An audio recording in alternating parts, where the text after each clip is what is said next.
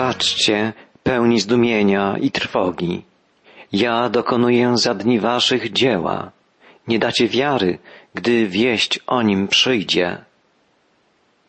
Te słowa pańskie to początek Bożej odpowiedzi na wątpliwości i pytania proroka Habakuka. Prorok stawiał pytania, dlaczego milczysz, panie? Dlaczego nie ukrócisz zła, którego tak wiele dookoła? Bóg odpowiada, ty nie wiesz, nie jesteś świadomy tego, że właśnie teraz dokonuję wielkiego dzieła. Przeprowadzam sąd nad narodami.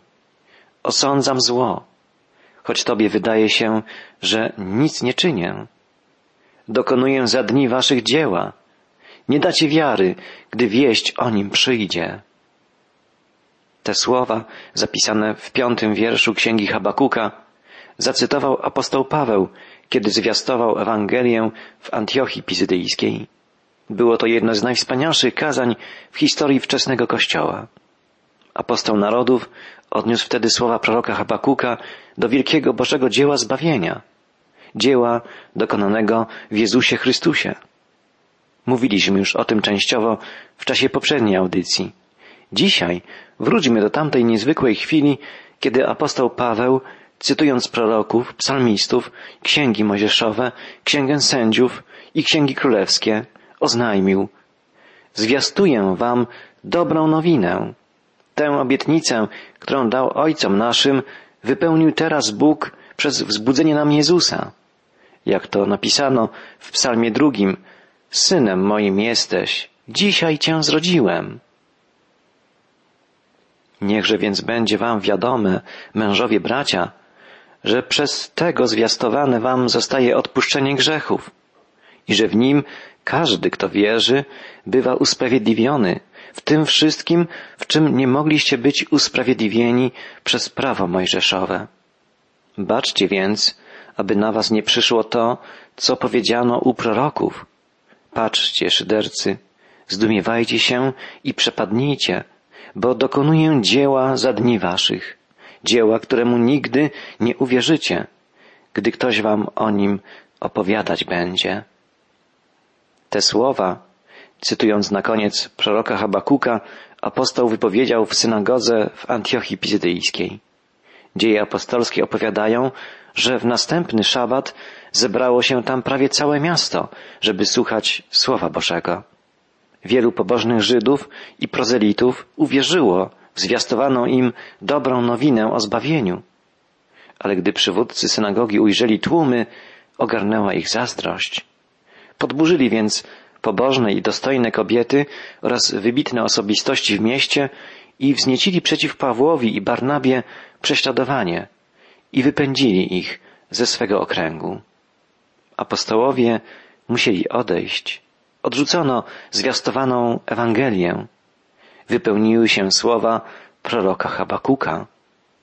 Ludzie ci, choć zwiastowano im słowo Boga, nie dali wiary przekazanej im wieści o zbawieniu, nie rozpoznali dzieł pańskich, które się działy na ich oczach. A przecież wielu z nich było w Jerozolimie na święcie Paschy, kiedy ukrzyżowano Jezusa na wzgórzu Golgoty. Potem, gdy trwało jeszcze święto prześników, trzeciego dnia Jezus powstał z martwych. Świadczyło o tym kilkuset ludzi. Pięćdziesiąt dni później, gdy znów byli w Jerozolimie, by uczcić święto tygodni, święto pięćdziesiątnicy, na kilka tysięcy Izraelitów zebranych w stolicy ze wszystkich stron świata stąpił Duch Święty i ludzie ci wyruszyli we wszystkich kierunkach, żeby świadczyć o wielkich dziełach Pana. Ale ogromna większość słuchających nie dała wiary. Ludzie ci nie rozpoznali Bożego dzieła. Dzisiaj wielu współczesnych pyta, dlaczego Bóg milczy? Dlaczego nie ukróci zła, które szerzy się dokoła? Drogi przyjacielu, Bóg nie milczy. Bóg działa.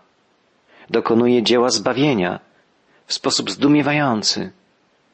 Posłał swojego Syna, żeby wziął na siebie grzech całego świata, by oddał swoje życie, żeby otworzyć nam drogę ku wieczności. Trwa czas łaski, czas działania Ducha Świętego.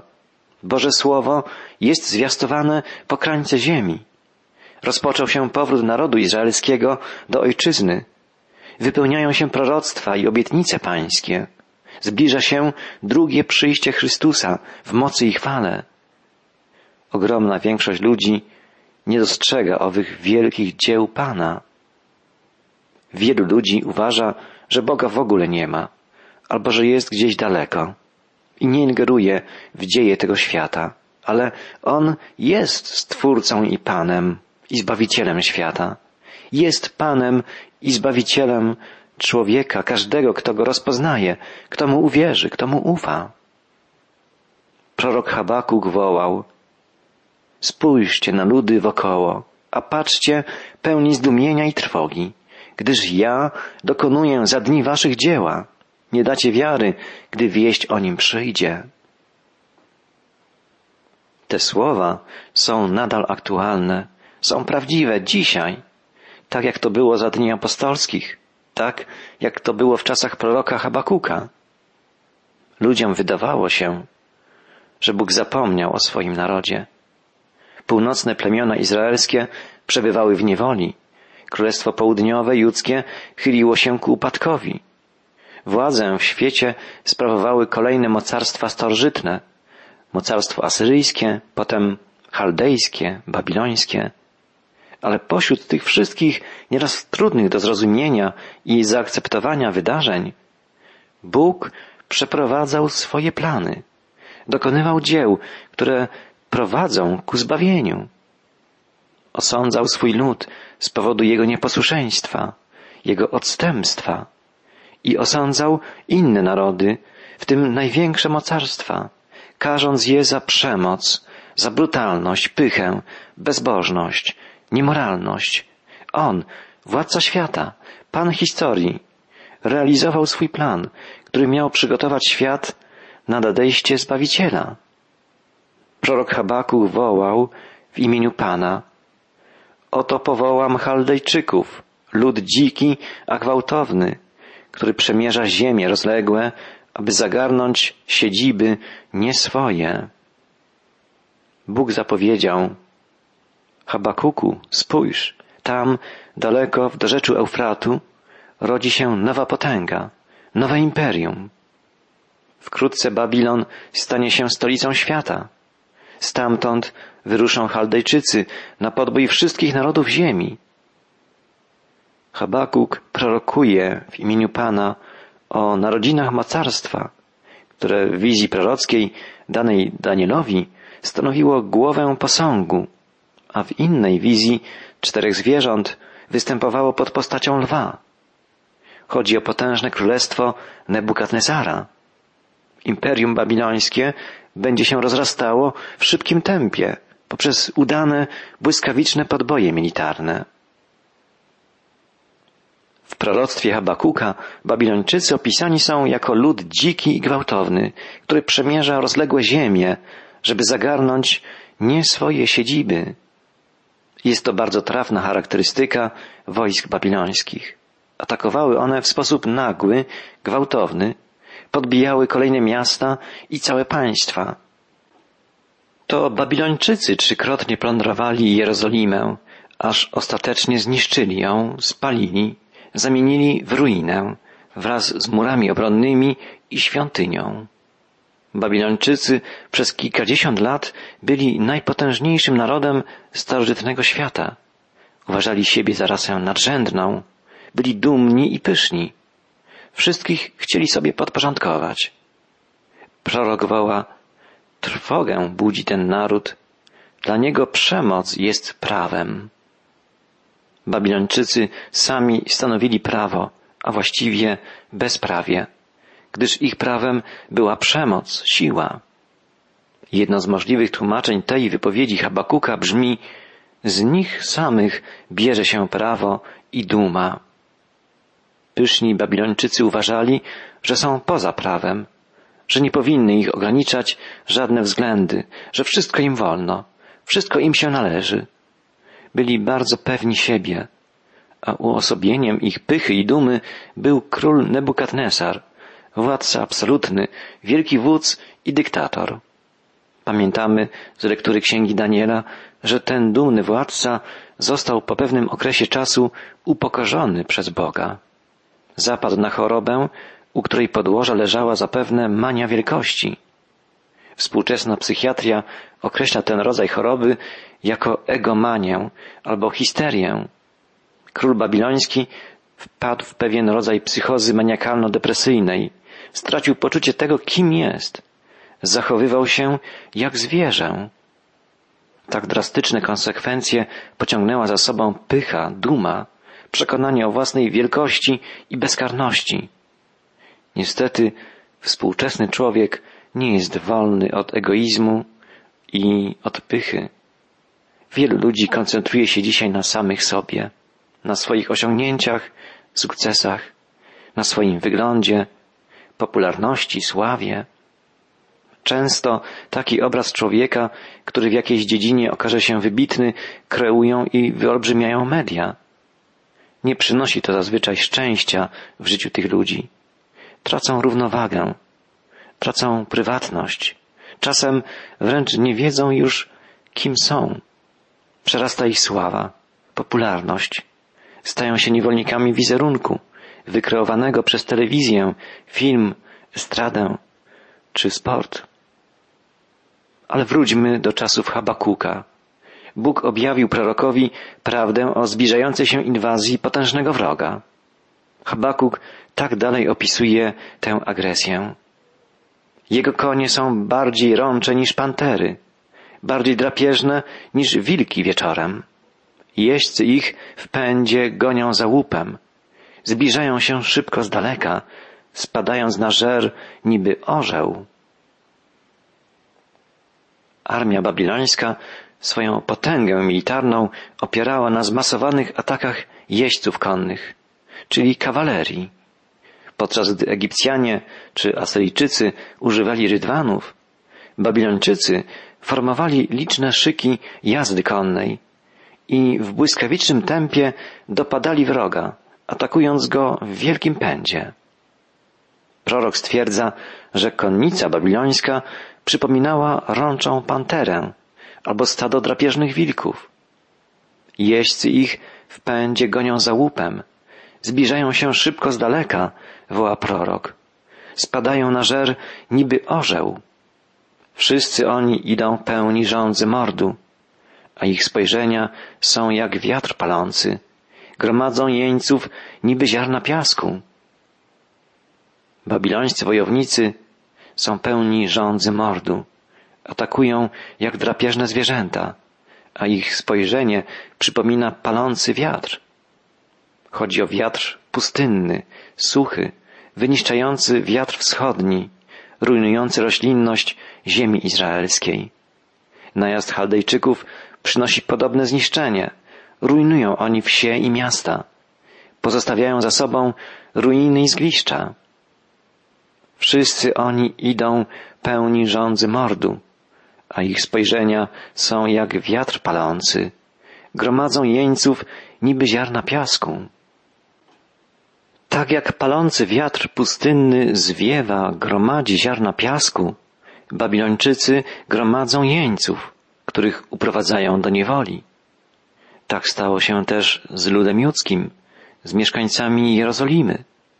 Do niewoli babilońskiej w kilkadziesiąt lat po wypowiedzeniu proroctwa przez Habakuka zostali uprowadzeni wszyscy znaczniejsi przedstawiciele ludu judzkiego.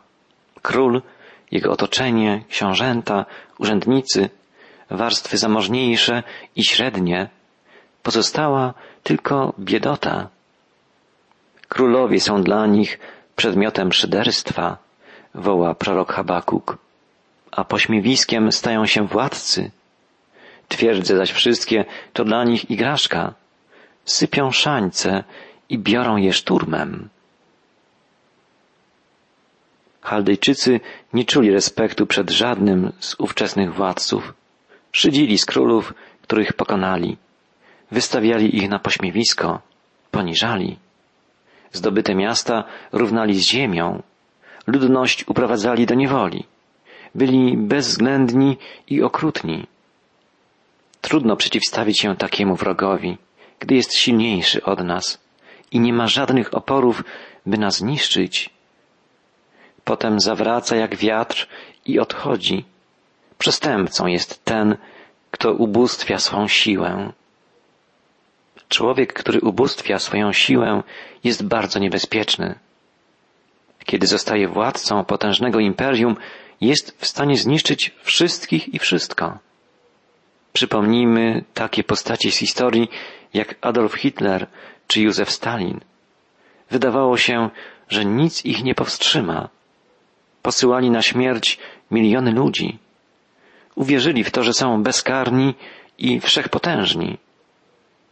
Przestępcą jest ten, kto uwielbia swą siłę. Tak stwierdza prorok.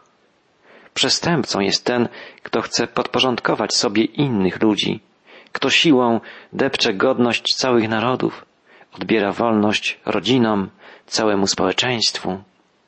Wielkim przestępcą jest ten, kto w swej pysze i bucie rości sobie prawo do władania całym światem i w swoim mniemaniu zajmuje miejsce, jakie należne jest tak naprawdę jedynie Bogu.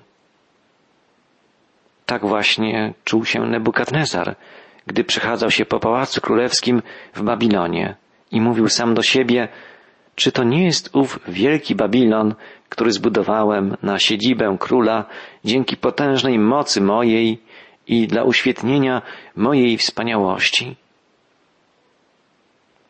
Cóż za pycha, cóż za próżność. Taka pycha i próżność i samo uwielbienie zawsze, wcześniej czy później, kończą się upadkiem.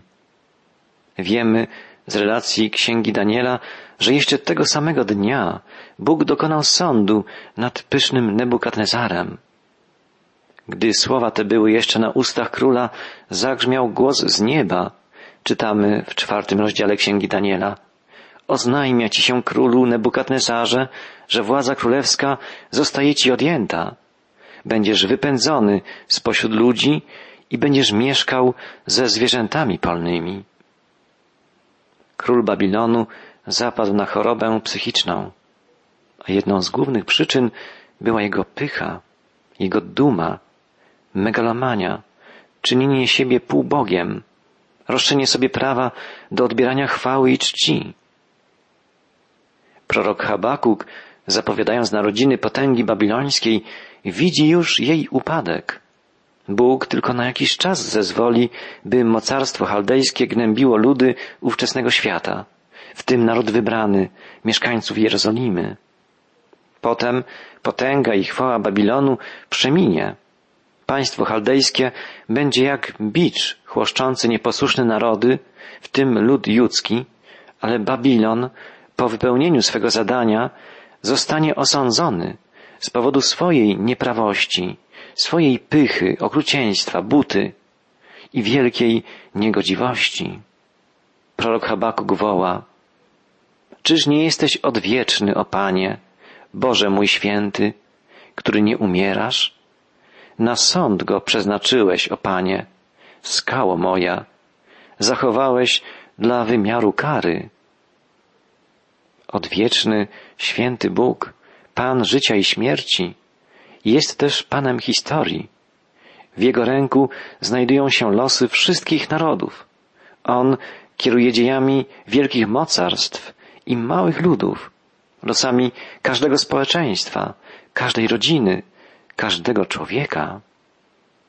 W wołaniu Habakuka wyczuwamy pewną wątpliwość. Pojawia się pytanie, dlaczego Bóg, by osądzić swój lud, wybiera naród jeszcze bardziej bezbożny, nieprawy. Tak było już w przypadku Asyrii, która stała się biczem w ręku Boga, smagającym dziesięć północnych plemion Izraela. Prorok Izajasz wołał, że Asyria jest laską gniewu Bożego, rózgą zawziętości w ręku Pana.